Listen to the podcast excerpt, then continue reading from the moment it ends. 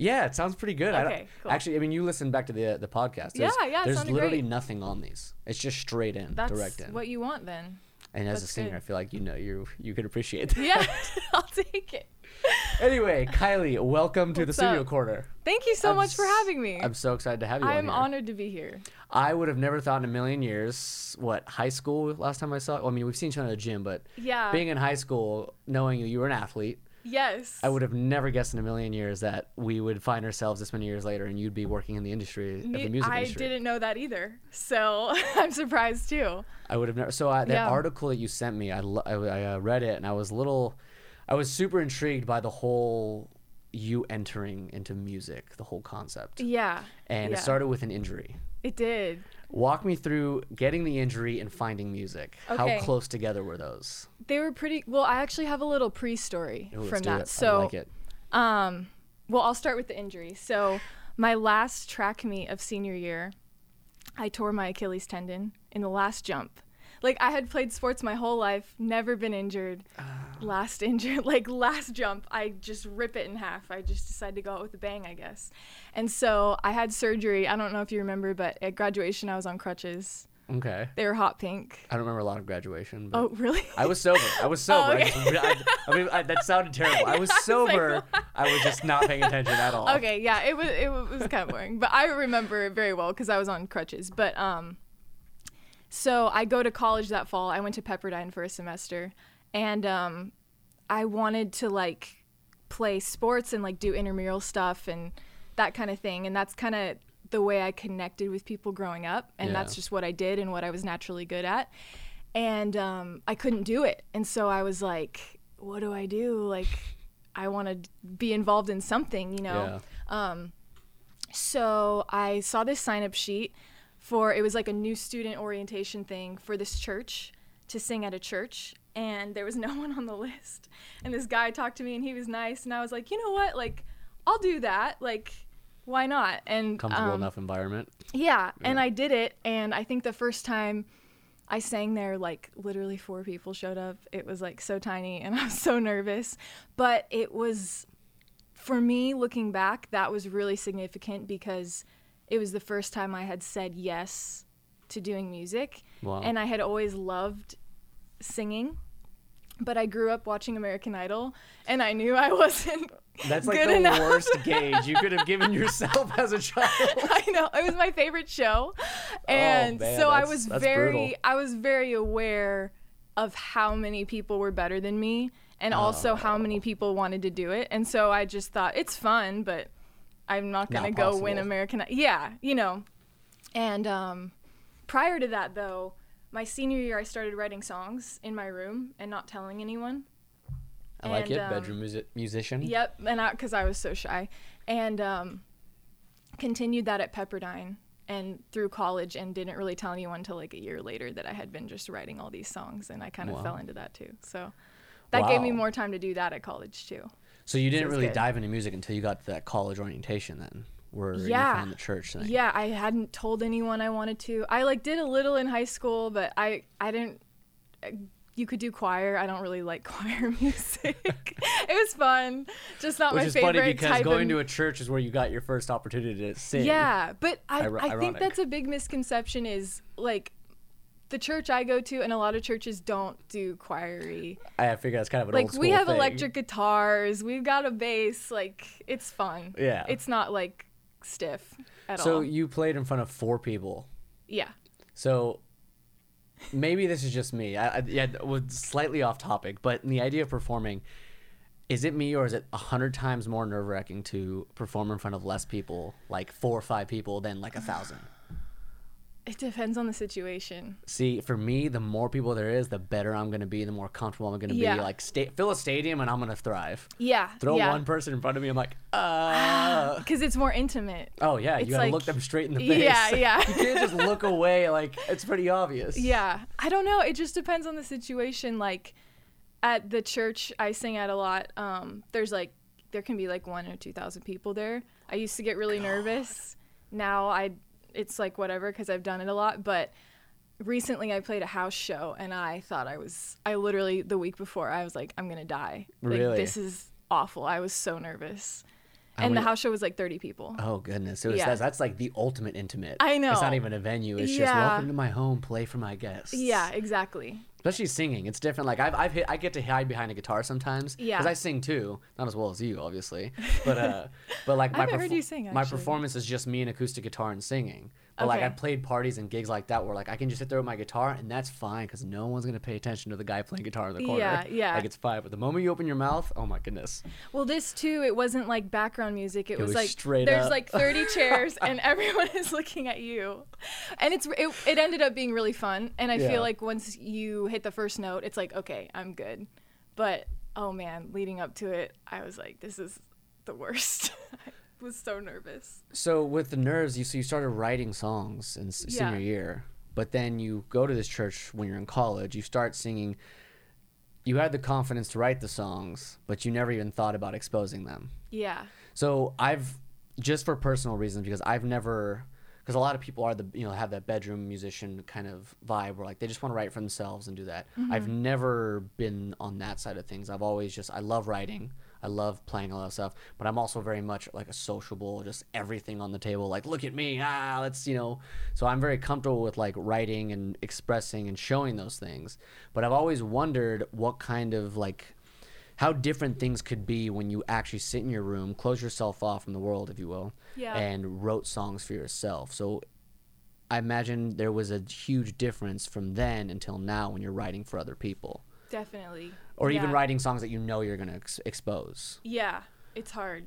So is there is there something that like you know cuts you off from like going deeper because you know you're gonna express it? Were you able to like dive into a more vulnerable state when you were writing just in your bedroom? Yeah. I think you're always able to write more vulnerable songs in your bedroom. When you don't put the pressure on yourself, I, I usually tell myself no one's gonna, because sometimes I just do it because I love to do it and I know no one's gonna hear it. And then it ends up being like a better song because of that. There's no judgment. There's no judgment. And I think you kind of have to approach everything like that. But it's hard when you get a brief or something or you're writing with other people and you know there's pressure. You have to learn to just ignore it. And it's easier said than done.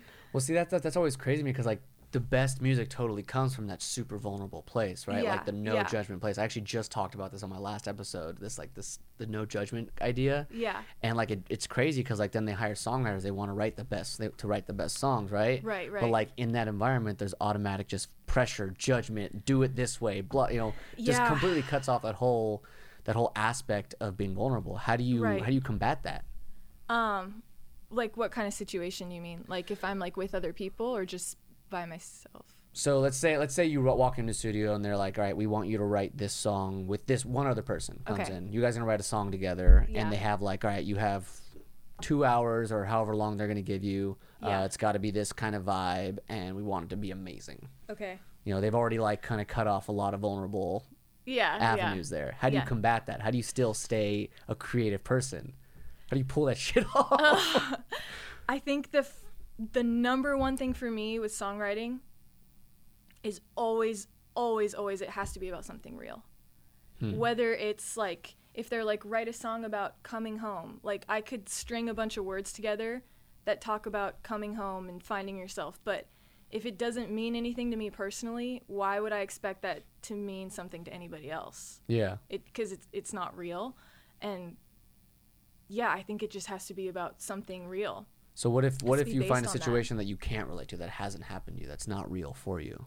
then that's what your co-writer's for That's your, you gotta pray that the other person Yeah. has that experience. Okay. yeah Damn, that, that's a that's a whole other world for me. I did uh I did like I guess you could call it I, technically songwriting at Universal Records. They had this like kind of sub label called Rondor Records, okay and through one person or the other person, I met with these guys. It was for a few months. I would show up at 8 p.m., leave at like 4 a.m. You know, songwriting sessions. really that's And I would, cool I would walk in with my guitar and be like, let's write a song. So I'd ask him what vibe, and like I would have time to just sit there and like vibe with the writer, and I'd Mm-hmm. come up with a chord progression. This guy would take like six hours to write lyrics and oh wow and then record them. okay So I always wondered, I was like, there's no way that's how it's always done. There's no way that's how people are doing this. So that's my only experience in like the studio songwriting, yeah like being hired or something like that. that's really interesting I don't think I've ever worked on lyrics for six hours was continuously. Well, yeah. Well, see, that's what's crazy because like he works on the uh, you know the lyrics for however long, and it's and do you do you ever know who you're writing for, or like like Yeah. you, you know what the song is going to be placed in? yes. So like yeah. this, we didn't even know. It was just like write music to have I've, songs. I in the have done that too. Like, oh, like let's just write together and see what happens. Yeah. That kind of thing. But nowadays, I don't like to do that as often because ninety percent of the time, it's not gonna. If Well, do you're you get like, paid for that? Do you get paid to just like show up and? not if you don't have a publishing deal, Right? you're just freelance. No. Yeah. So I I try to, unless I just like really like the person and I know we're gonna write a good song. I don't typically do that anymore. Okay. Yeah. Good call. Yeah. Good call. um, so shifting back to your injury, uh, yes. When you were going there, it probably sucked. I mean, it's like having your entire what you've done your whole life, like you said, your, Yeah. your avenue of getting to people taken away from you. Finding music, this is gonna sound really cheesy, but was it was there any like sort of like healing factor to it? Like when, because I imagine there had to have been some sort of dark thoughts. Like you kind of got down in the sense that I just tore my Achilles tendon. I'm not gonna be able to do everything that I've always done. Here comes music. Did it have a healing factor in the sense that it, pre- it prevented you from going to a dark place, or was it just kind of like here's the next thing I'm gonna do? Honestly, I didn't really go to a dark place. Really? No, which is surprising. Okay, so Like, forget I the music even- for a second. How did you stay so positive? I don't know. God, Injuries Jesus, are like, like- you you put your faith in something. I just, yeah. I, I honestly like I I was sad like I'm not saying oh it was so easy that I went through that I couldn't walk for four months, but I don't know I was I was really excited for the future. I was excited for college, and every day wasn't easy but I don't know I, I it brought me closer to my family. Like I did a lot of stuff with my mom that summer because she had to drive me everywhere and it was Oh, like yeah. so great before leaving for school and yeah i i will say that was a good way music was a good way to fill the time Hmm. because i was in bed a lot or Yeah. in my room and i couldn't move unless someone drove me somewhere or Yeah. i had a wheelchair which by the way i have a story for you about my wheelchair yeah, i don't know if you remember this so after i tore my achilles it was like um this is sorry this is a little off topic You're good. but no. um, after I tore my Achilles, I had to go to school the next day, and I hadn't had surgery. you had to go like what when you say had to, what is this? I mean, it was like I think I tore it on like maybe a Friday, and then I went back on like a Monday or something. And I was in a wheelchair because we didn't know if I was gonna have to have surgery or not. Oh my god. And our school is three levels. Yeah. And there's an elevator, but it's hard to get. It's like it's a pretty big campus. yeah. And um, nice we had a class together, and after class, you came up to me and asked if you could push me to my next class. Did I? Yeah, it was so nice. Really? Yeah, it was like really, really nice. See I was like, Haig is awesome. I uh, I'm, I can be Haig nice is a good person. and I was like, that was just so sweet. And then I, don't told my all. mom, and my mom loves you now. I've never. And I met told her, no, you've never met my mom, but I told her that I was coming on your podcast, and she was like, Haig, remember when he pushed you to your class? I don't even remember this. You guys have this whole like persona built about me, and I don't even remember it was this. like the nicest thing ever because like I it was exhausting to wheel yourself. yeah, it's an arm pump. It's I, I mean, awful. well, it wasn't even the fact that there was three stories. Like even the like the distance going on flat ground. Like there was hills, so there was like bumps. I mean, Yeah, yeah. There was dodging people in the hallways. exactly. Yeah. That's, that's so hell. you pushed me in one of my classes. So thank you. I just I just want to say thank you publicly. Oh, I Thank- appreciate that. I mean, I appreciate you saying thank you. I'm, I don't. I'm sorry, I don't remember. I'm uh, No, it's okay. glad I was there to It help. was super nice. Um, so Sorry, in the wheel, we no, no, you're about? good. You're good. Uh, in the wheelchair, I'm just, I'm just super curious because, I mean, obviously, I have a lot of friends that are athletes from like going to the gym like me every day to professional athletes, and Yeah. all of them have suffered. About ninety percent of them have suffered something. yeah. Whether it's like a tear, something similar to you. And I've watched a lot of them go into dark place. Of course, not a lot of them are musicians. So when you when I read the article and I was like, oh shit, that's right. Like you know, she had this injury. I was like, I'm kind of curious because it happened right after all this. Yeah. So you have all this time. Music is filling the time. When did you know you're like, I'm committing to this as a career? Because there's a huge difference Yeah. between filling the time and saying, all right, Kylie's fucking doing this. Because that's, that's Um, scary, especially of, of all industries. Yeah. It was. And I think I was scared of looking like a crazy person because for a long time because so you chose the music industry. no, no, I'm saying like that's why I didn't yeah. tell people I was writing songs oh, for so oh, long. Okay. Because Fair. I knew how many people wanted to do it and I knew how competitive it was. Yeah. And also, I didn't grow up doing music. Like, if you look at me, like, I'm very unqualified to do what I do. Because most people, like, you just told me earlier, like, you played guitar since you were five. Yeah. So it's like, well, I'm not going to go, like, try to play guitar against Haig because he's been playing since he was five. But, um, yeah, but I mean, I'm sure you've learned now. It's never about the competition. It's not a competition, but I'm just very competitive. Um, it's a good. That's a good thing in a lot of realms. Yeah, it can be. Um, sorry, what was the question? When did you decide to go all in? When oh, did you okay. commit fully? So, probably. Um, let's see. I graduated high school probably like a year later. A year later. It was a long time. Because I, I after high school, or yeah, because I continued to write songs, and then I kind of started doing stuff at church more. But I thought of it as more of like a, oh, this is a way I can like serve the church and like use my gifts. I didn't yeah. think of it as like, oh, I'm gonna do this. Um, yeah, and then I ended up. So I went to Pepperdine for uh, as a journalism major. Okay. Because I I liked being behind a microphone, but I just it was the wrong microphone. and the first day I dropped it, I hated. Really. Literally, first class I took of journalism, I went to the academic place wherever you go to and change your major. Change your major, and I was like, "Get me out of this! Like, I hate it." Wow, good for you. And so I didn't know what I wanted to do, but wow. I kept writing songs, and um, so after that, I ended up going to community college for a little bit, and that's where I was like, "Okay, like, what do I really want to do?" And I was like, "What do I do in my free time?" And I was like, "All I do is write songs. Like, that's what I love to do." And so I kind of just started doing more stuff at church and like getting plugged into a studio that I lived close to, and yeah, just kind of gradually built it from there. So you just did you walk into the studio and just be like, "Hey, I sing"? no, no, I would not do that. Um, my dad is very outgoing though, oh, and he um, met a guy um, at a party actually, which I networking. Yeah, net, my dad's like way better at that than me, um, and found out he's a producer and. He was like, "Oh, like we both live in Thousand Oaks. Like my daughter's a songwriter." Could she like meet with you? And he was like, yeah, bring her in. And so I went in. His name's Michael Blue. Um, he's awesome. Sounds really familiar. He's yeah. local, right? He is local. He did like Colbie Caillat, Jason Mraz. Like, does he know? Do you ever heard of the guy named Tim Heinz? This sounds familiar. Michael. He probably had. He's done a lot. He's like oh God, super awesome. Okay. Super encouraging. And so I went and I played him some songs, and he was like, "Yeah, you're in. Like, I'll just like set you up with on writing sessions." And I was like, okay. And so like that's paid some, writing sessions. Um, they were for paid projects. Some of them were. Oh. And some of them were just like, oh, here's an artist that I'm kind of developing. Like, you can come in and write with them.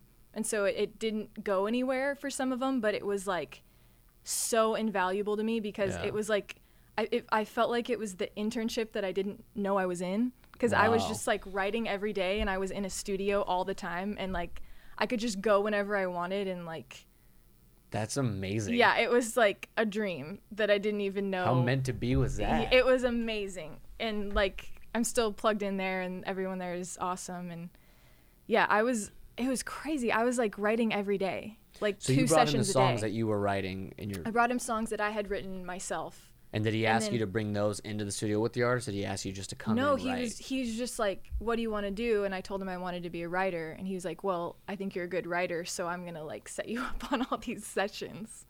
So you like so, the writing more than you like the performing then? At the time. At the time. Yeah, yeah. Good. Was that first step, baby yeah, step? Yeah, the baby step. Yeah. So that was it was great. That's amazing. Yeah. That name is just I know that name. Yeah, you probably would. Colbie Caillat, uh, that's how you say it, right? Caillat. I think so. Yeah. She lives uh, two doors down from the guy Tim Heinz. That's why I asked. Oh. And Tim Heinz is like one of the like a world class uh, producer guy. He like does a lot of Disney stuff. And, okay. But they live like two doors down from each other. Okay. And it's like right in TO. Yeah, I know where she lives. Okay, yeah. yeah so it's, it's yeah. that same area. And I was okay. like, I wonder I don't know they... if she still lives in LA though. I think she, yeah. I, I always wonder because like you think like two people in the industry that Maybe big like does. they have to know each other, right? They're I'm like sure next they door do. neighbors. Yeah. I I realize the older I get, like the industry, like everybody knows each other. Yeah. It's really small. Yeah, they're and like I little used to not think yeah. that. And then You wanted to dream like it was possible for everyone. Yeah. like- well, I mean, I want to clarify. I, I mean, Yeah. just for me, and like this is my opinion. You can disagree with it. okay. That part of the industry, yes, there's very much like uh, everyone knows each other on a certain level, Yeah. but it's also very possible to achieve everything they could give you without any of their help. Yeah. And I totally agree with that. ten times harder. I think that's a big misconception that people have is like I think a lot of songwriters think like, "Oh, I just have to like get with the right produce like this big producer." And it's Yeah. like no, there's like so many up and coming producers that just like are as good as them or better and they're just not discovered yet. Like yeah, go and they're just releasing people. music constantly. Yeah, you know their yeah. libraries are insane. Totally. Yeah. I mean, go on Spotify. I guarantee if you spend 10 minutes on Spotify just searching random music, go to type in an artist, go to their radio, and then I guarantee within like five songs you'll find an artist you like. Go to that artist, and you can track down labels, independent labels, independent producers. I mean, with libraries that you wouldn't believe, with songs that are just like change your life. Yeah. And Yeah. I'm like, I love Spotify. I know, it's great. Yeah. I'm very much a Spotify advocate. Really? Over, I'm over actually I'm in Apple Music. I don't like their algorithm. It feels more organized to me. See, I to- see. I mean, I- well, visually for sure. Yeah, hundred percent. like I like the layout better. But their algorithm for like choosing like music that like works together. So like if you type in a radio station on Spotify and you take the same artist and type it on Apple Spotify Music, does have better playlists. Spotify is uh, much more based off of the actual like style of music and what it sounds like, and Apple Music's very Yeah. much like who can we promote in this? Yeah, who's paying us the most money Yeah. to put yeah. And for me as a musician, I was like, I'm not trying to deal with that. I yeah. to listen. I so. just I Spotify I do has wish better it looked playlists. like Apple Music. though. Yeah, it looks very aesthetically nice. Um, oh my God, what were we talking about? I don't even know. Um, oh, your commitment to music. Yeah. the- Oh, so you walk yeah. into the studio and you get this job, if you will, this Yeah. job writing. I mean, yeah. Um, and this became a full time thing, or was you still going to school? Yeah. So, um, if I have the timeline in my mind correct, I was there for like a summer, and I was like, or maybe it was a year. Can't remember. I was there for like a good amount of time, just like writing every day Yeah. and getting like a lot of co-writing experience, which was awesome. Um, and then I ended up. I was like, okay, I really want to do music. Like th- I'm like actually going for it now, and so I decided to um, apply to Belmont University in Hell yeah. Nashville. And yeah, it so was cool. That yeah, place is so cool. It's really cool. And I ended up getting in, and so I went there for a year. Damn. Yeah, which was good. Nashville's so, a lot. Nashville's, Nashville's yeah, a lot. yeah, good and bad. Um, Yeah. but it was it was a good experience for me. Good. And then um, Did you I- use their studios? no, okay, I feel like that is like not 100% accurate when they tell you you can use their studios. Did you not take the right class? It's for no, I was in the classes, huh? songwriting major. And they didn't and let you like, use their studios. you can record at Ocean Way in Nashville. And I, I got there, I was like, there's no way that they're gonna let a bunch of students go into Yeah. Ocean Way. So sucks. yeah, no, it was fine. their I, facility is out of this world. It's really nice. Yeah, they they're really really well connected. Um, so I went there for a year, which was technically my junior year, and then ended up coming back for the summer, and I started really getting like paid work in LA. And I knew that I wanted to live in LA at the end of it, so I was like, I'm just gonna stay yeah. and like so i just continued to work out of um, michael's studio and kind of expanded to other studios as well and just kind of took off from there So did other people in like the LA studios? Did they find you through Michael, or did Yeah, you like put your of. name out and, like freelance? Did you like Craigslist it? Did you like go to LinkedIn for i haven't done the craigslist thing yet um, yeah actually from one of the gigs uh, at michael's studio i found that's how i started doing voiceover like for hasbro Wow. and stuff yeah, dude, holy shit! I was reading. I was like, you've done Hasbro, like Nickelodeon commercials. Like, wow. yeah it's That's so real- awesome i'm telling you it's not me it's god It- the like It's just i don't know I mean, how So Oh, that was literally like right place, right time, right person. Like, like I, I just I don't know. I mean, obviously I'm not in that part of the industry, but like, how do you decide someone's right for that job? Like, you have a Nickelodeon voice. well, what happened to me was um, we had gotten a brief at uh, Michael's studio. It's called Revolver, for a Cheerios commercial. Do you know where that is? It's across the street from the post office. It's like kind of hidden. I don't. Which post office? The Thousand Oaks. There's like you like would office. drive by and would never. There's there's like one post office. How many post, post office in Thousand Oaks? The one that's next to the car dealerships. The car wash. The car wash. There's okay. a car wash. Okay. A great car wash. Yeah. And the post office. Okay. It's in Thousand Oaks. And the studio's right around there. Yeah. Where the um, hell is there a studio there? I'll show it to you sometime. Yeah. Yeah, it's really cool. All I know is like car dealership, Starbucks, weird bank. You would never know because it's it's like huge, and really? they don't want to like advertise because there's so much like nice them. equipment in there, you know. Yeah. But anyway, it's in. what we're talking about? Oh, Cheerio. Okay, so we got a brief for a Cheerios commercial. And it was like the brief was like, here are the lyrics that we wrote. We want this kind of a song, and like we want a like. I think they wanted like a black male singer. Okay. On the track. like specifically. Like specifically like. Okay. like black male. And um, I'm really curious as to like their chart of like what does a black male sound like? What are they like? What yeah. classifies black male, white male? Like, I know. You know, it's like fat person. Like what does a fat person bring to the table? Yeah. Like I want to know what their notes are. I'm like, yeah, it was the board meeting of this is what we need. Like that's how that's the conclusion you that they came that to. Think sound of voice, but yeah, I know. okay, go for it. what just like I don't know, like urban. They said like all right, whatever. Yeah. I don't know. That's what the brief said. And so I was in there with another producer, and then we didn't have a black male yeah. singer so with us. You. So there was a white guy. so we're like, well, I don't think they're gonna know. Like, it's fine. So they had the guy singing on the track, and he's he's an amazing singer, but like the whole time he was singing he was like in between takes he'd be like this is so stupid like these lyrics are just so dumb like i can't believe i'm doing it. like i think it was one of those like almost like a stereotypical like i'm a songwriter and i'm so deep and like this is so beneath me what? that i would like sell out for cheerios. I he's, think that's yes, what he he's getting paid. Well and if it gets picked up it gets paid. But um i don't know he just like had a bad attitude. Yeah. and so it was translating through the microphone.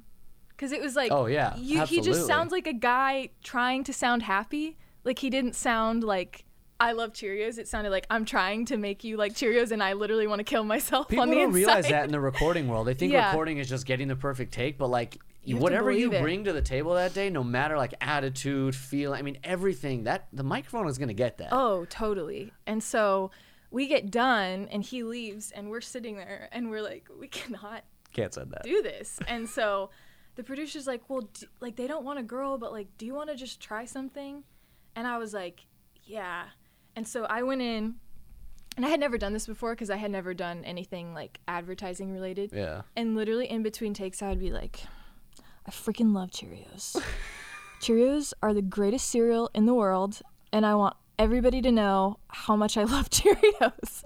And I would say that to myself. That's amazing. But it sounded it. so good. Like it was like one of the best. Like this voice came out that I like didn't even know. Just stoked just on Cheerios. weird. Yeah.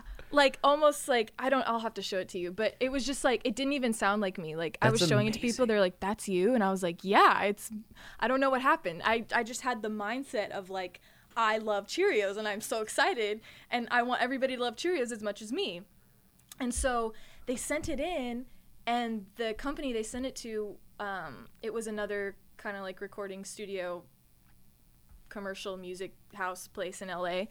And they were like, We're not going to use it, but what's the number of the girl singer? Can we have it? And so I was like, Oh my gosh, like they're going to call me? What are they going to say? So the guy calls me, and he's like, Hey, I heard your Cheerios uh, demo. And I was like, yeah, did you like it? and he was like, that's not your real voice, is it? And I was like, no. And he's like, I can tell you are able to like change your voice for stuff. And I said, Just off that, really? he, he that's what he picks up. Yeah, I don't know how. And I was like, and the thing like anything someone says to you if they ask you you just say yeah like of course i can do this yeah, so i, I was like oh yeah totally i'm just the phone like oh my gosh and he was like do you want to like i want you to i think your voice would be really good for this toy commercial like can you send me something like of you top lining a melody and you singing it and so i did it that night and then i like came in the next day to record it at, at that guy's at, place. At their studio, and that's how I got connected there. Wow. Yeah. What a beautiful chain it of events. It was crazy. Yeah. That's it was just amazing. like right place, right time, right person. Like well, boom, think, boom, boom, boom, boom. I mean, from what I what I'm hearing, I feel like you saw someone with a bad attitude. You you basically demonstrated what a good attitude can bring you. I guess so. I mean, someone yeah, had a bad attitude. Or just believe like, in what you're doing ex- and exactly. enjoy it, and don't that's amazing. think that something is beneath because I'm like it's still music. Like yeah, yeah, the lyrics are dumb, but it's fun. Like it's not supposed to be deep. It's Cheerios. you're not trying to act like you're meant to do something super deep. You know, no, you're doing what you're doing no. right now. Yeah, so I love that attitude. It was it was good. So and after doing do that, that Cheerios thing like this, like psyching yourself, is that like a new thing you do now? Oh my gosh, Ever I since do it then? all the time. Yeah. People don't know. I don't say it into the microphone. That'd be really creepy. That'd be a great like little like stream of bloopers, just cuts of Kylie psyching herself up. For, I like, mean, I probably do have some of those somewhere. It's amazing.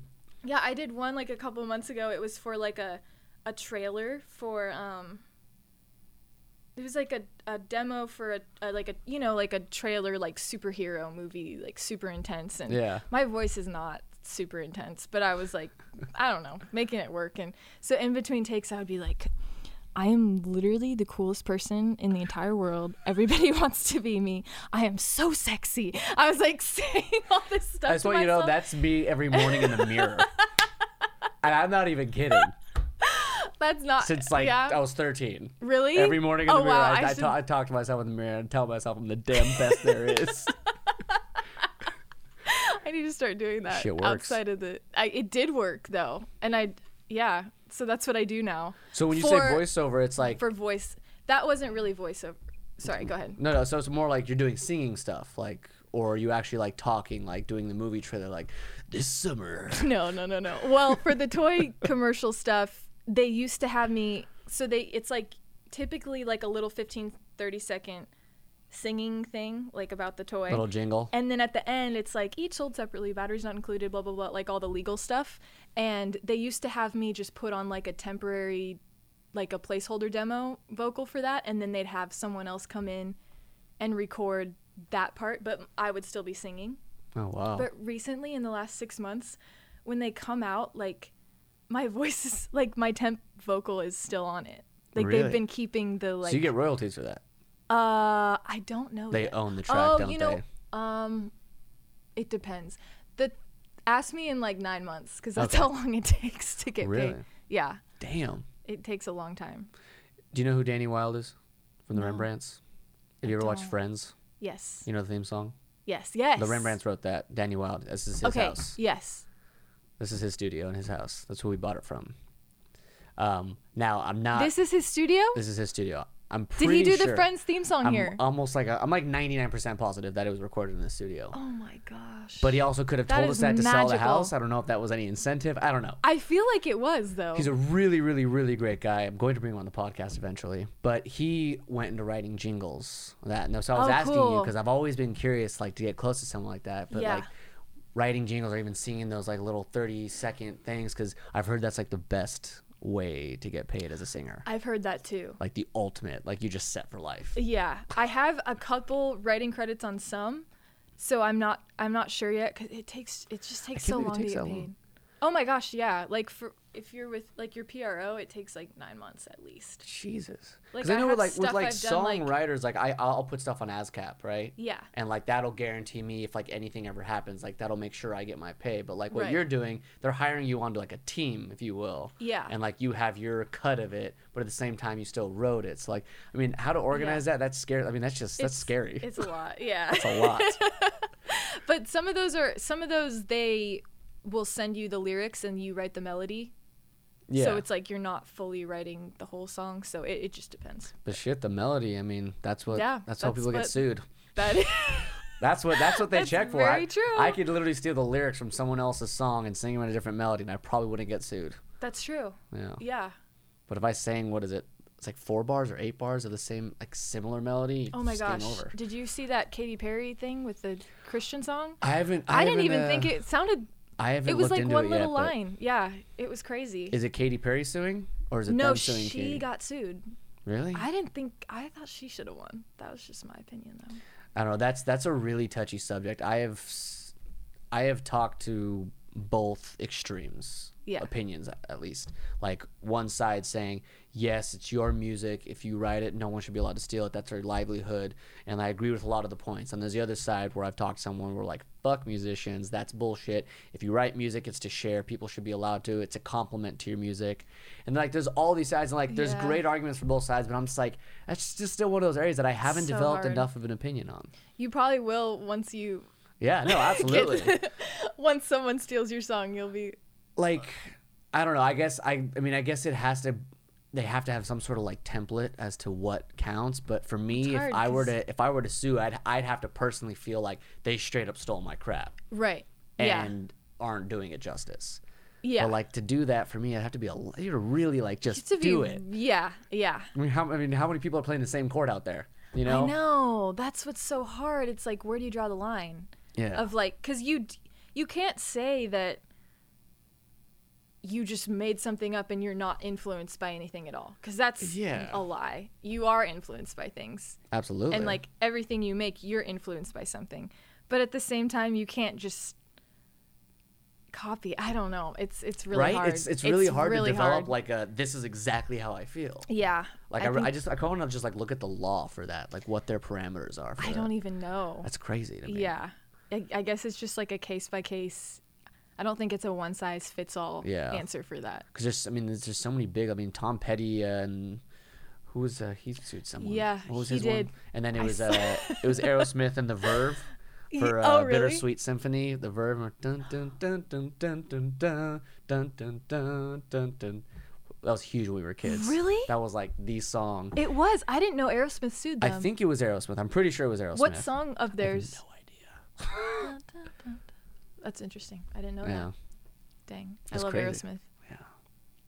They're just like the epitome of a rock band. They still got it too. Oh my god! I saw them with my yeah. Were, did you see him I- in LA a couple live. years ago? No, no, no, oh, but I saw a video of that and I was like, "What the hell?" It's crazy. Like a Steven. Tyler's voice, it's exactly the same.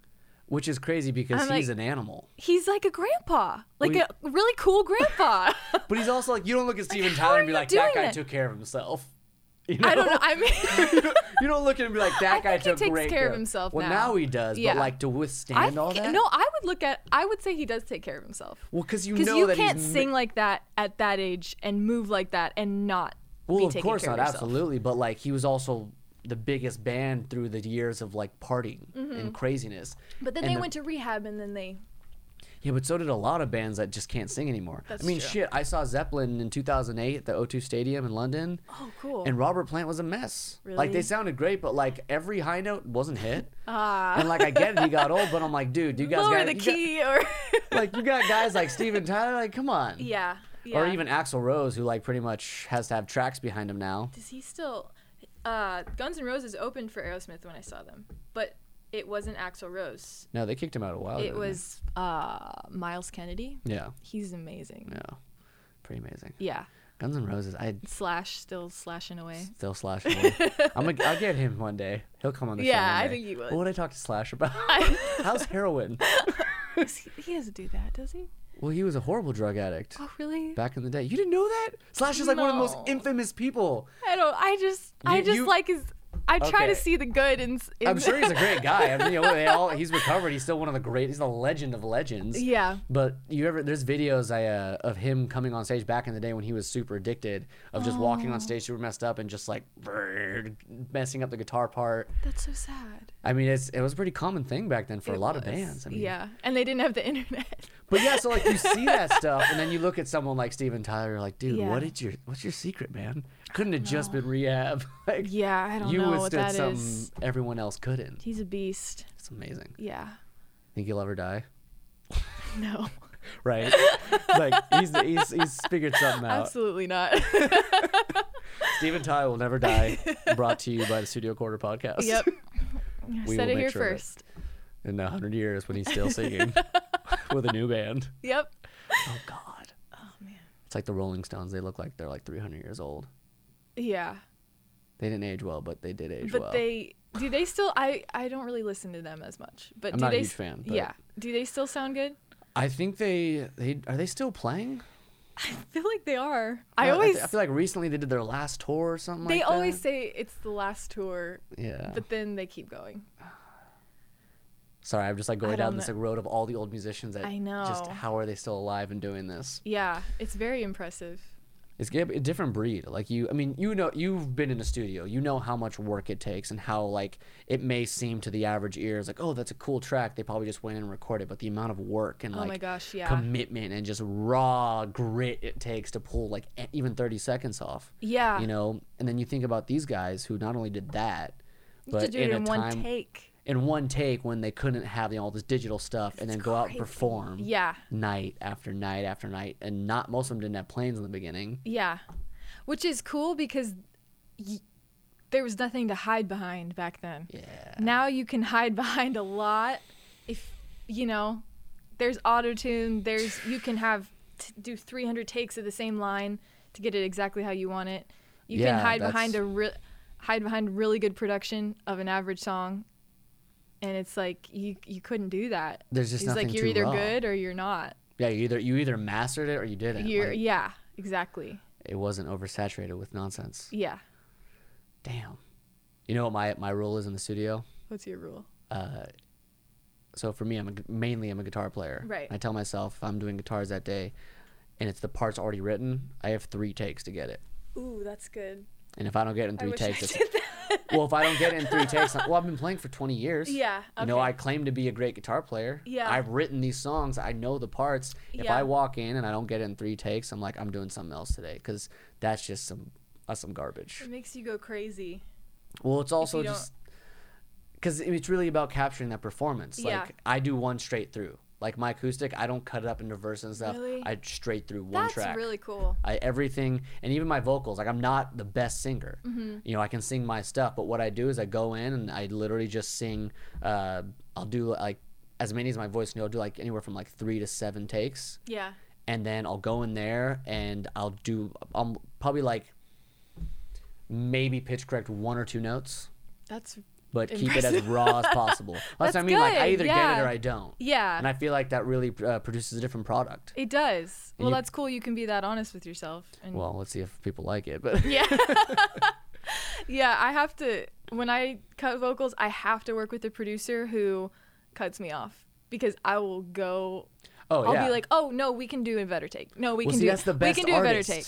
But That's what they want. They know? do, yeah. So I guess it's I just have to work with someone who is able to hear and be like, okay, no, that was a good take. We're moving on because otherwise Yeah. I'll just sit there for two hours and do the same line. That guy I told you about. Yeah. I, I one night I remember if it was the word. Uh, it was a, I think it was the, the word the, in a track. I think he spent about two hours trying to get the right the. Okay, I I was That's- 17 at the time and I didn't quite understand. that was I was that like, dude, bad. But I mean, there's there's shit like that. yeah, It's nuts. but some people like that works for them. I mean, it doesn't they- work for budgets, but Yeah, yeah. if you have no budget, great. Yeah. That's wild to me. So, all right. So like the you went from writing in your bedroom to working Oh, in the studio to a pretty professional studio, like a professional studio, and then going to these LA studios. So I imagine the environment is very different. Yes. So when like so if you came here like this is my like home studio and like I treat it very professionally, like we can do everything in here, but it'd be very different than going to like an LA studio that's funded by a company and like run by this and paying their employees and this and that, right? Uh, Or at least would you feel differently? no. Really? no, You're I not just- affected by that. I feel like if people are real musicians and you're in a studio, it's it's chill.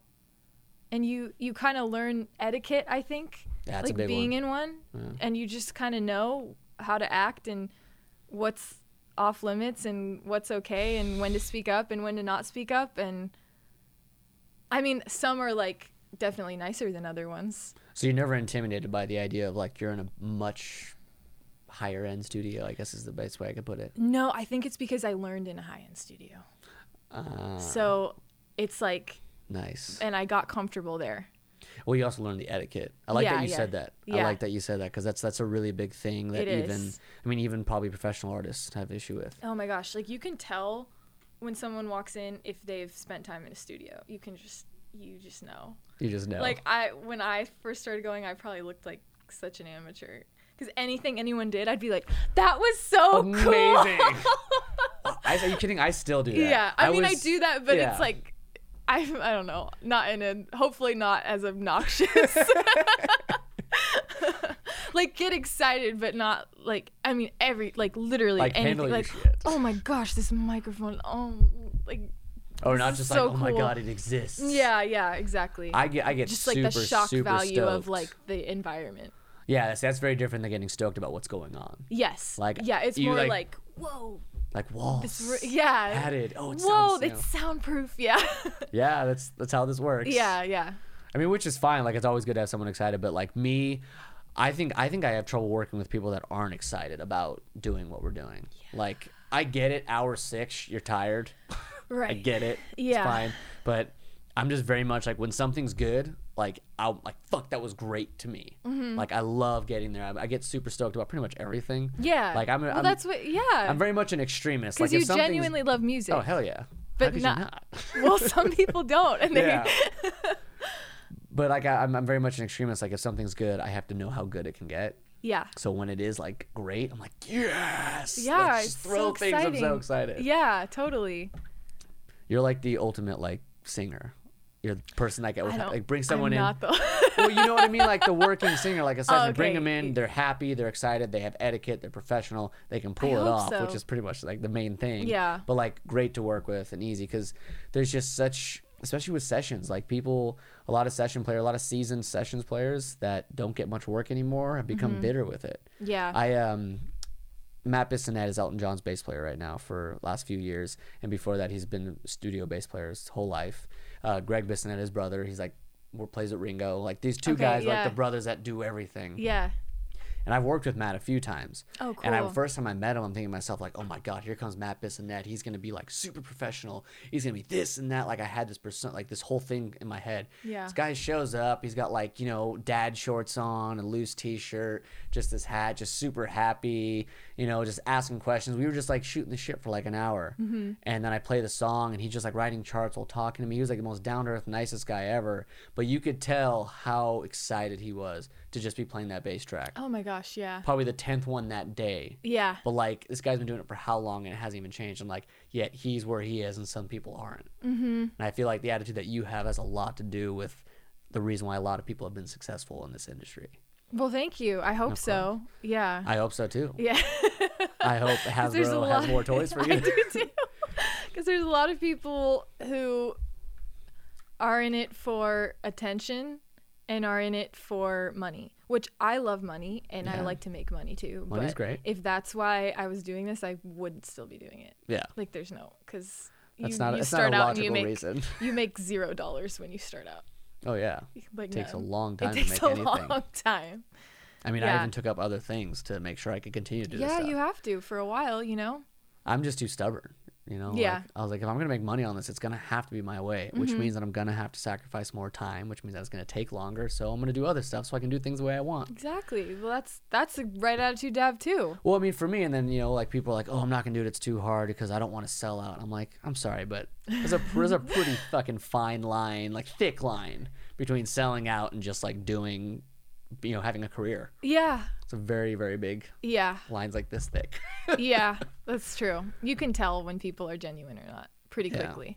especially in studios. You yeah, for real. It's like the ultimate exposure. it really is. Like, even just when they walk in, you just you get a vibe. You get yeah immediately. Yeah. You're like, okay, I know why you're here.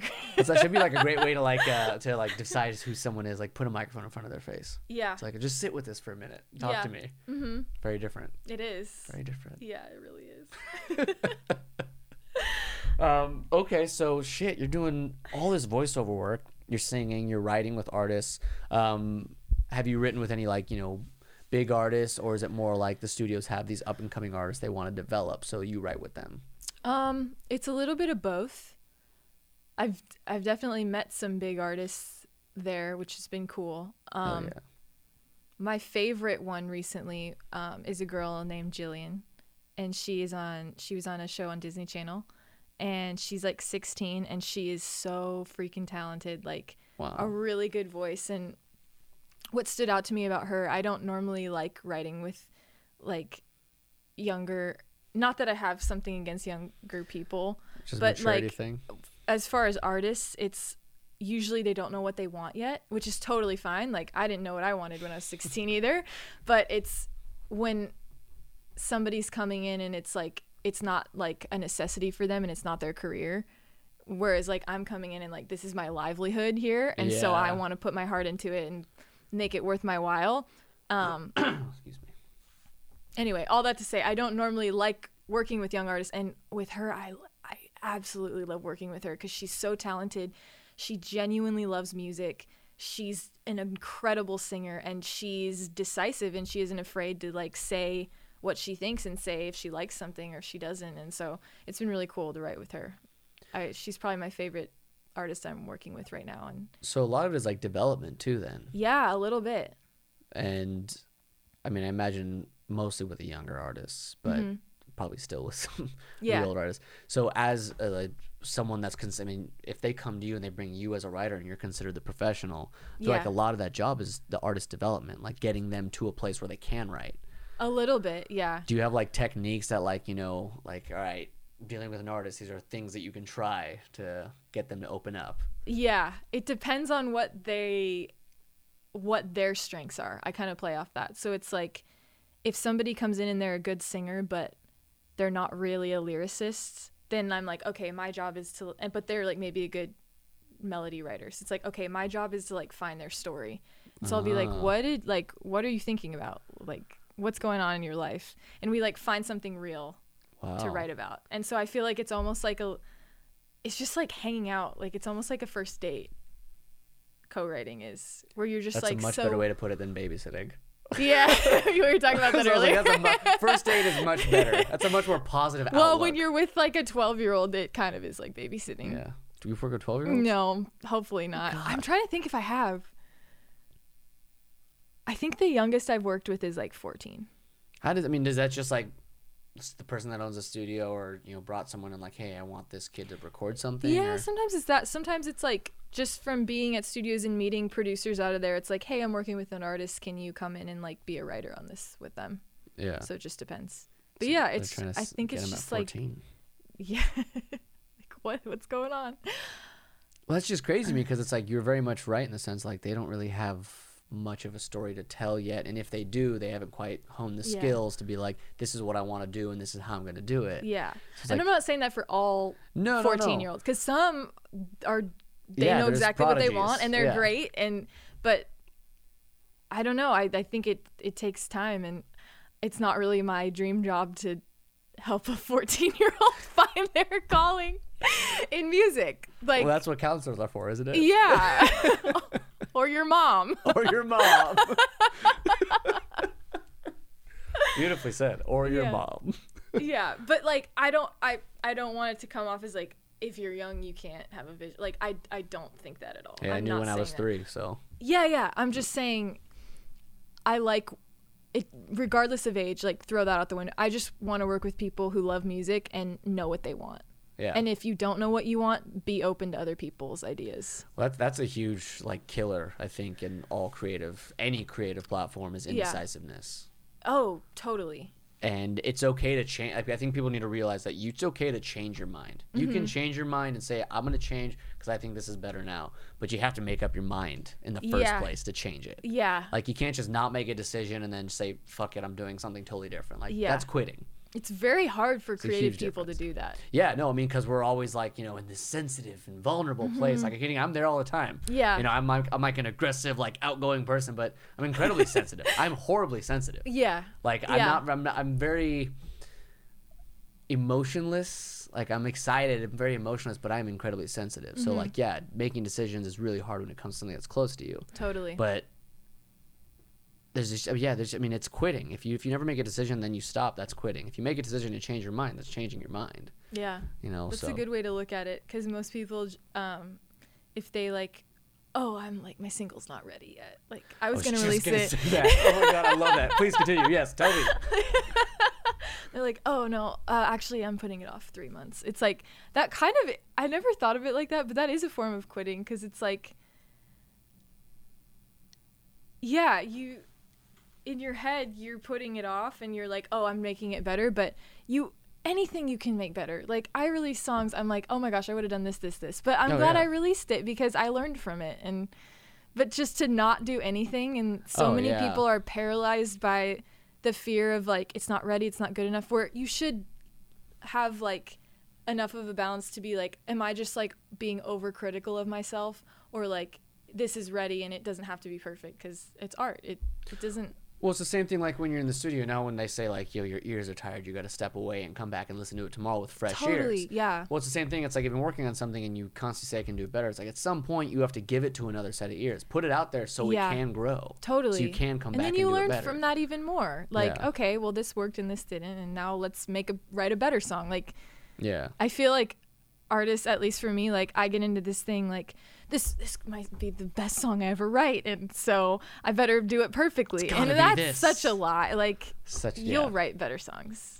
Well, You for me, even getting better. like I I am an acoustic and you know singing, and it's really hard for me to like say, all right, I'm gonna do. I've, I've approached music like multiple times just randomly. Yeah. I never really followed through, and this time around, I was like, all right, you know what? I have the time, I have the ability. I was like, I'm just gonna do unplugged everything.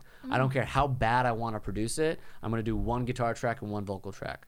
That's it, Okay. and that I'm gonna release as many songs as I possibly can. I'm gonna Really? put them out there. I just started. I just I literally yes, yesterday morning finished mixing the first one. Nice. But like That's my, I, and even mixing it, I was like, oh, I could totally harmonize that. Oh, I could just throw one more guitar. Or what if I embellish it? Like, yeah, it might sound better, but the goal is I've set, I've set a boundary that says I'm gonna do it this way and Mm-hmm. put it out there, so that I know that stuff is out there. So when I go back to like you know reproduce it or make it better, Yeah. it's like got, it's like it's almost like the decision. The decision has been made. Like I can make it better now. I can change it. Right. But if it never goes out there, I'm just gonna sit there for months producing it, you right? just get sad. Yeah, next like, year my, my you coming out next year. it's like what? Yeah. Yeah, I'm just working And then like on. five years later, oh God, it's like how many times have you heard that? Oh, my release party has literally- been postponed. Every, I haven't heard. I just hear like, oh, my EP or my single is coming out. So I'm like always like props to the people who are just cranking them out. I'm like, yeah, just putting out even if it's not- content. yeah. Just I mean, pouring like out. make it good. Like I think quality over quantity, but like just do it. Well, quality do over it. quantity is like definitely like don't put out you know nonsense. Yeah. But like if you're gonna record, and you're gonna do it like do it right. Yeah. But don't sit there and dwell on what it could be for the next six months. Yeah, You know, like if it if there's so much could be, maybe you shouldn't be recording it. That's maybe true. should be write, rewriting it. You know. Yeah, maybe you need to rethink that a little bit. Yeah. Yeah.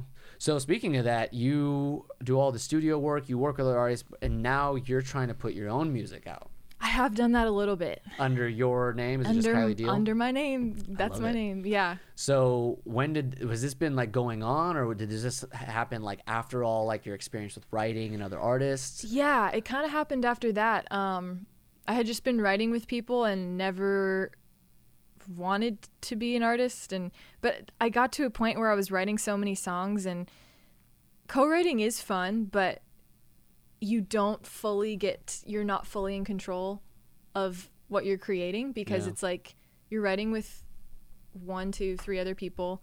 There's a producer, there's an engineer, there's other people coming in and giving their opinion on it, and it's it's really collaborative and awesome in that way. But I just got to a point where um, I was friends with this guy who was a producer, and like we were gonna start writing stuff, and he's like, "Why don't we just do stuff for you?" And I was like, "Okay, like Yeah, why not?" And like let's just try it. And so we um, have done a couple songs, and um, it's just it's just fun, and it's just like another creative outlet for me to like, okay, this is mine, and like I got to decide if I liked that bass line. Like we didn't have to take a vote on it. It was like Yeah. you know, or just anything like that. So you're writing the melodies, the lyrics, performing it all, Kind of co-writing some of it too. Um, yeah, but it's but you're the artist this I'm time. the artist. Yeah. How do you and like it? I I like it. Is it it's I don't like self promotion. That's That is a downfall Yeah. of a lot of Like, people. I it's a hard thing to accept. I'm like, I wish I lived in the 80s when like you didn't have to post it on Instagram and like be annoying about it. I post so much. I hate it. I I hate it. I don't hate your I don't hate your No, stuff. no, I don't. I don't know. You don't. But that's the thing. You hate it, but like I enjoy seeing your. Well, it's like yeah, I love guitar I love people promoting their creative things. Yeah. I love artists. I but love the way musicians. it feels is like, oh, it makes me feel. I don't like it. because it's like who the fuck am I I don't like force this down everyone's Well, you're throat. good. Yeah, and people are following you for a reason. Yeah, I It's like they can unfollow you if they want to. that's true.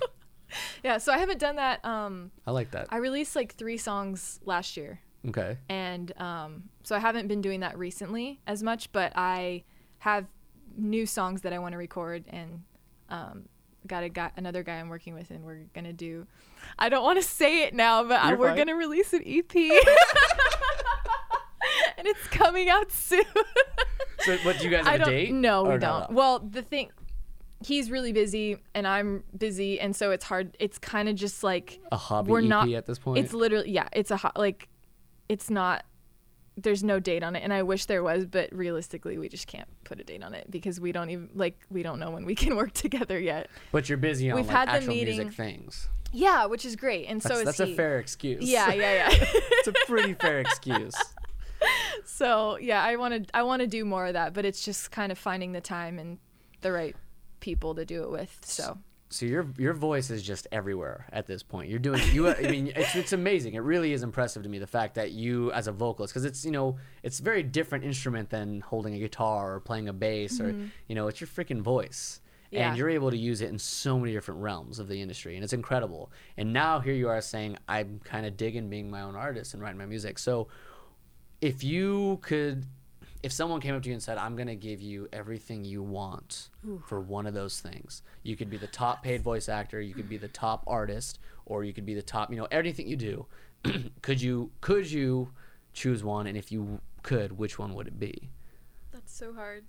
It's so funny. I actually had a conversation about this with my dad a couple weeks ago because I was like, I feel like I'm at a point where I'm s- like I'm doing all these things and they're all really fun, but I'm spread super thin, and I'd rather do like, I th- at at least I think I'd rather do like let's look at one thing and just like really dive into like whatever it, like voice acting or Yeah. um, session singing or songwriting or whatever. And like, I would rather, I think I would rather be successful at like one thing. But even though this is the time to experiment, though, Absolutely. so I'm not complaining. I mean, if you can and you have Yeah. the ability, which you do, go for it. Yeah, but- but, um, I just love songwriting. For yourself or for other people? I don't even care. Just songwriting. I just love song. Like I love it. I love writing the feeling of writing a song and people hearing it and touching people and Hell yeah. having it like being proud of lyrics that you wrote. That's rock and That's roll. That's like right my there. favorite feeling. That's rock and roll. Yeah. I say rock and roll a lot. Yeah, I don't actually good. mean like classic rock. Just rock and roll Yeah. means like that's fucking awesome. oh, okay. I say that's rock and roll and that's metal. oh, There's that's a two- good They one. have different. Uh, I might I might steal one of that's fun. it's good. I might steal one of those. Saying rock and roll just it means it works for everything. Yeah, yeah. Plus, it feels natural. It does. yeah, it, it fits you. So could you could you do a? Could you take your own music and perform in a full stadium? Does that sound? Could more, I do that? Well, well, not could. I don't like that. Would you do that, or would you choose writing for that stadium artist, like writing with them, like, hey, they're gonna perform your song? Oh man, I've never thought about that. So me performing at a stadium. Okay, well, yeah, obviously me performing at a stadium. there it is. but why? Because you, you know, obviously songwriting is a big thing, and But I, I would I would love to write for artists too. Like but I you like think all you, you can portray your song better than anyone else. Yeah, I would say I would think so. I love that. I would hope so. I love that attitude. But there's some love it. I hope there's some artists who are great and can portray my songs well too. So well, I mean, that's how most artists make a living. They are Yeah. better at performing other people's songs. I mean, that's why Yeah. Mm-hmm. writers and stuff. But I was, like I was kind of curious. I was like, I kind of like lured you into that one. I Yeah. was like, what is she gonna say? I like that. I was very, yeah, I very mean, happy like, to hear that. Who wouldn't want to get on stage and perform in front of a bunch of people? So, I noticed this a lot, and I mean, I'm trying to think of like a single part of the industry where I don't notice this, but anyone that's involved with writing or producing is like eventually everyone mm-hmm. kind of finds themselves where you are. Mm-hmm. I'm recording my own music. Yeah. What is that? Everyone. Why do you think everyone seems to end up in that spot? Because they get annoyed with people. you think that's the first the first thing that comes by? Because they get annoyed with other people. I'm not going to disagree with that. Um, I'm not going to disagree with that. You know what I think? I think a lot of this is this is well, sorry. You're good. This was my experience. I think I deep down always wanted to do that and was too scared to admit it. And I think a lot of other people are like that. Wow. And so you can hide behind oh, I'm going to write for other people. I'm not an artist. But not you secretly are writing in your bedroom and you want to be. Yeah. For the most part. Not everybody's like that. But I think a lot of people are like that. And uh, also, when you. Like, songwriting is a very. It's so emotional. And it's. Like, it's deep. Like, even like fun songs, like that. I, for me, it's like. It's. That's like. It's, it is exhausting. In a good way. But, like I leave a session, even if it's a fun song, and I'm like, I feel like emotionally drained. Numb. Yeah. And people, that's, it's just personal. And that, like, that's a way for people to express themselves. And when you put in, when you mix in, like, executive people in an office and you mix in, like, other co writers and, producers it's just like it's taking your sacred little thing and like fi- like fixing it and like tainting making it, it. Yeah tainting it. And so i think people want to have a way at least for me to just be able to put it out and not feel like everyone has an opinion and is trying to change it it's almost like we all start out pure with this deep love for creating and then we go down the route of everyone poking at it and eventually it's done being poked at and it's like yeah. fuck it i'm doing this myself. And it's exhausting. And hmm. sometimes it's great like that process can be really really good like the collaborative process of it oh jump, collaboration song, I'm jumping all about, through all yeah. these hoops. But i think at the end of the day people just want to write whatever they feel like and not have someone tell them that it's wrong. So i think a lot of that comes with with the ability to know the balance yeah. And someone in your position that's is now writing for herself, writing, you know, like Kylie Diehl songs, mm-hmm. and then getting called in the studio to write a song with this artist or for this artist. There has to be some sort of balance with like how much emotion you're giving, right? Yeah. So do you are you able to be like are you totally aware of how much you're giving into each session, or do you like sometimes slip up and just pour yourself into a session and not have enough for yourself? Yeah, I th- I think I'm still learning how to do that. I always think of songwriting as like this little like pearl inside of me. yeah. and like if I have like a bad session or like maybe I write with someone like I've never written with them and I write with them and you can tell they're just in it for the wrong reasons and they're like they're not writing honest lyrics and it it just feels like the little pearl gets like rattled yeah. and then it just takes time to like get back centered, centered. It, like it throws off my center of gravity. Wow. If if I have a bad co-write I, for a long time. Don't take this the wrong way, but I'm very happy that you're affected that much. Because it says a lot about you, though. Oh, because like yeah. you are professional and stuff, but the fact that you're showing up and that's what you're giving to it, that's how precious it still is to you. Is very precious to me. That I mean, that means the world to me as another musician, as another songwriter, as another artist. Like that is what everyone needs to feel. Like yeah. you need to be thrown off balance. You need to be threatened. Yeah. You need to protect that. I mean, mm-hmm. that's amazing. I love that. So, yeah. do you have something to help you get back centered after that? Um, I'm still trying to figure it out. Like normally, like, cause I, I I was at a point where like a few years ago where like I was doing co-writes every day with people who didn't care about songwriting as much as I did. And when I say that, like, that doesn't mean every time I go into the studio I'm writing this deep, heartfelt lyrics. It just means like I care about the lyrics and I want them to be honest and it like it feels like I'm giving a part of myself to whatever I'm doing. And so when people don't feel the same, that's it's like we're not on the same page here and yeah. it's throwing me off and it's making me like a little upset. um so I just have to limit like I think in the last few months I've just been really careful about who I choose to write with. Hmm. And like if there's somebody new, I I usually am open to like, okay, like we can try one or two sessions, but if it's not working, I'm not afraid to say no anymore and yeah. just be like that because that's going to ruin me. And when I go home, I can't write my own stuff and I can't enjoy it because I feel like it was like tainted. Yeah, that's that's a good word to use. So I it's it's just like saying yes to the like there's certain people I write with and it's like every time I write with them I'm like yes like you appreciate this as much as I do and you're awesome and I love writing with you and it like it fills you. Like it'll either fill you or drain you based on who you're around. So i want to be around people who fill me. Yeah especially who, in the studio. Yeah and you're you're with them for like six hours or whatever. So it's like and it's emotional. So it's like you have to work with people who who are on the same page. I mean if you can walk out of a six hour session and feel filled up yeah. I mean that's it's so awesome. that's like a superpower right there. it's so awesome. That's incredible. That's why i like songwriting it's like what should be so draining ends up becoming the most like amplifying thing in the yeah. world. Yeah. The best feeling is when you have like a song on loop for cuz you know you're working and right like you have it on loop for like 4 hours and then you get in the car and you're like I got to listen to this again. Oh like this God, is so good. Yeah. That's the best. You kind of like rediscover how much you love it. Yeah, you're hour. like, I gotta listen to it like while I'm driving now. Yeah. Like, okay, this is great. What? What is? Isn't that the secret? That's how you know a song's gonna be a hit if you can put it on the car, put it on and like drive car to test. it. Car drive test is the greatest test in the yeah. world. Yeah, it is. Yeah. yeah if you can't drive, which you would think you could drive to any song. You can't you, drive No, song. you really can't. And it doesn't necessarily need to be Not like an upbeat, ones. happy song, but you can put on like a soft yeah. acoustic, like emotion, even a, a fucking orchestra, like of a of a you know musicians playing a song, any song, any genre, has to be drivable, and they all can be drivable. Yep, they can.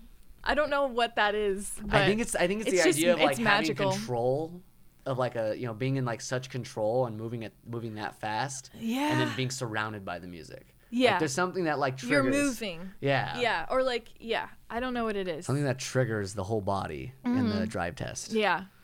Because it's like I mean, how much different is it than putting headphones and like you know you put headphones in and then you stand in front of big studio speakers right you can feel it's, the vibration right right you put that in a car it's like all the different vibrations it is well anything sounds good loud not anything but right. most things you blast it in a nice studio speaker it's going to oh sound God, pretty yeah. good that's why they have the dimmer button now. it's like, don't be like, if you get in your car or even just on your phone, like yeah. sometimes I'll like play it on my phone in my car. That's when you know yeah. you got a good one. That's when you know.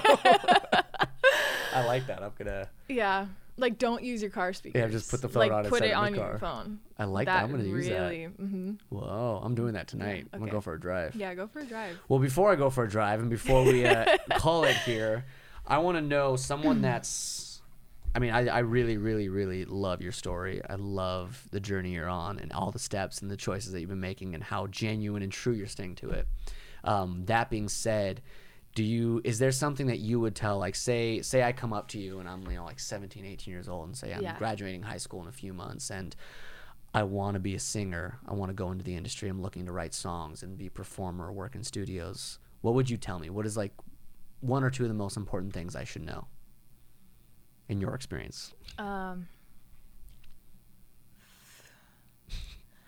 okay.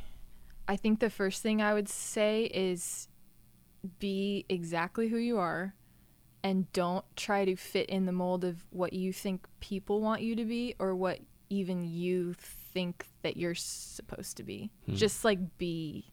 Just be. Just be yourself and don't because people can tell when you're being fake. Oh yeah. They can tell when you're trying to be something else and it doesn't work. And like we don't need more of the same people. Like we need you and you have something unique to say. Everybody does, mm-hmm. you know. So just like it's so simple, but like don't try to be something that you're not and just do your thing. And I think the other thing would be don't feel like oh and also going along with that like everybody's path is different so don't feel like just because this worked for somebody else that it's going to work for you because mm. everybody's path is so different and then i would say especially if you're young like go find like a mentor or like a studio or somewhere where you can just like be around people who are doing it. Like don't feel mm. like you mm. need to go to college. I didn't go to college. That. Yeah, like I did. It was good for me, but like I learned way more in the studio than I ever did in college. Like, it's it's a bubble, and you don't need to do that. If you can, if you want to, but you have to have your head screwed on right before you go in. I like that. yeah. So I that's love probably that. what I would say. Wow. Yeah. Some bold, some, some heavy words.